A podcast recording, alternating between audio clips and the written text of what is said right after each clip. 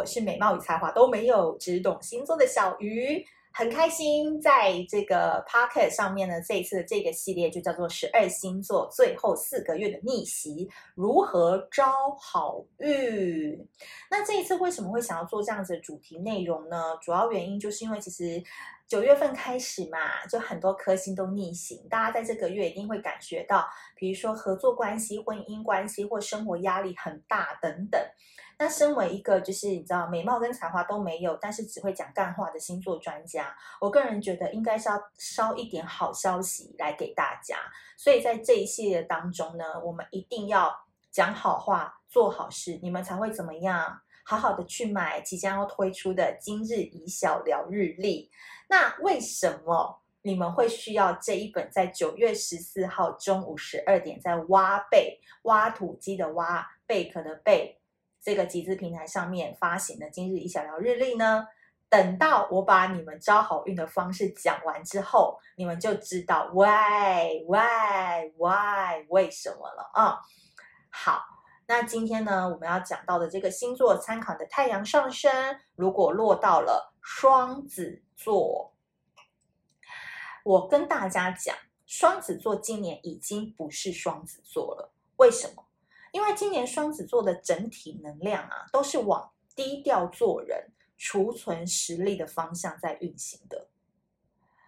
如果你有一个双子座的朋友，或是你是双子座的本人。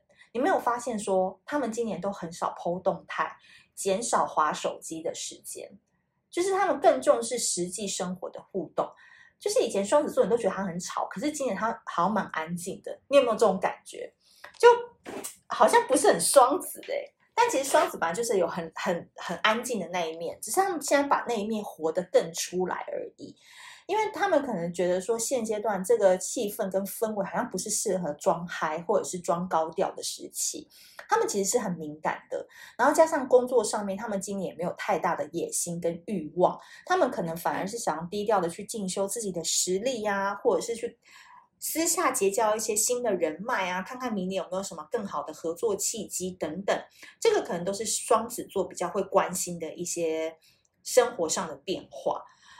那我觉得要跟双子座讲一个好消息啊，就是说呢，这个下半年啊，就是你在听到这个 podcast 的时间开始哦，就是你要提前为二零二二年布局啦。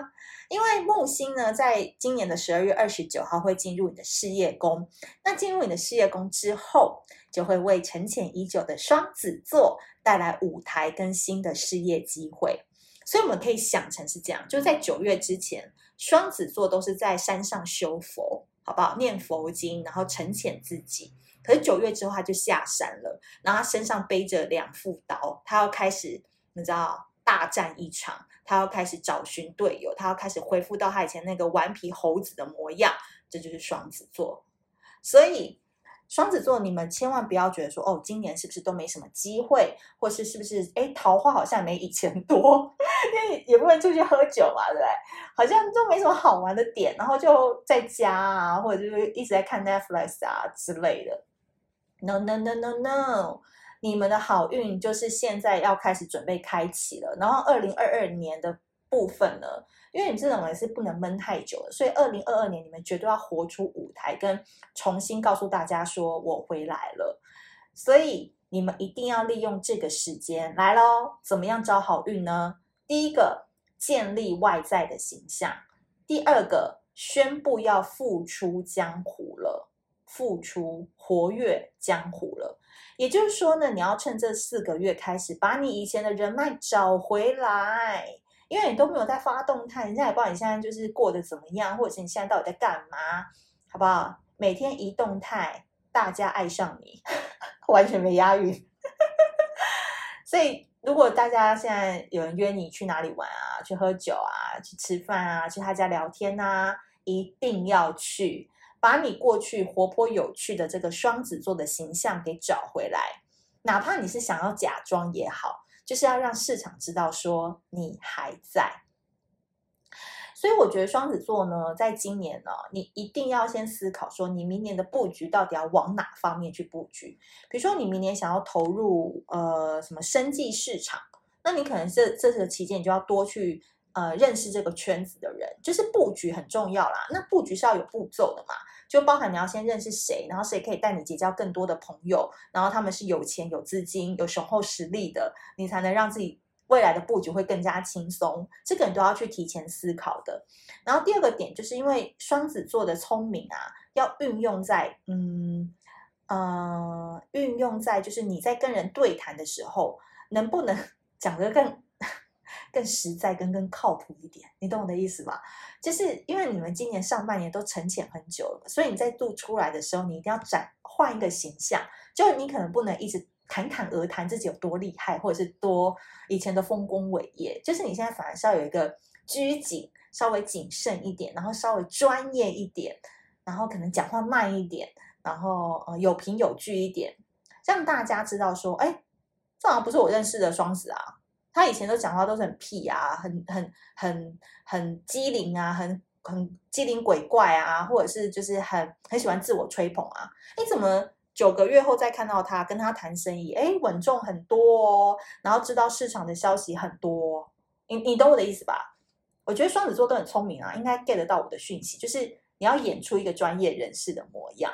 然后我觉得让市场知道说，你这次再回到这个市场跟人家竞争，就是绝对是不一样的你。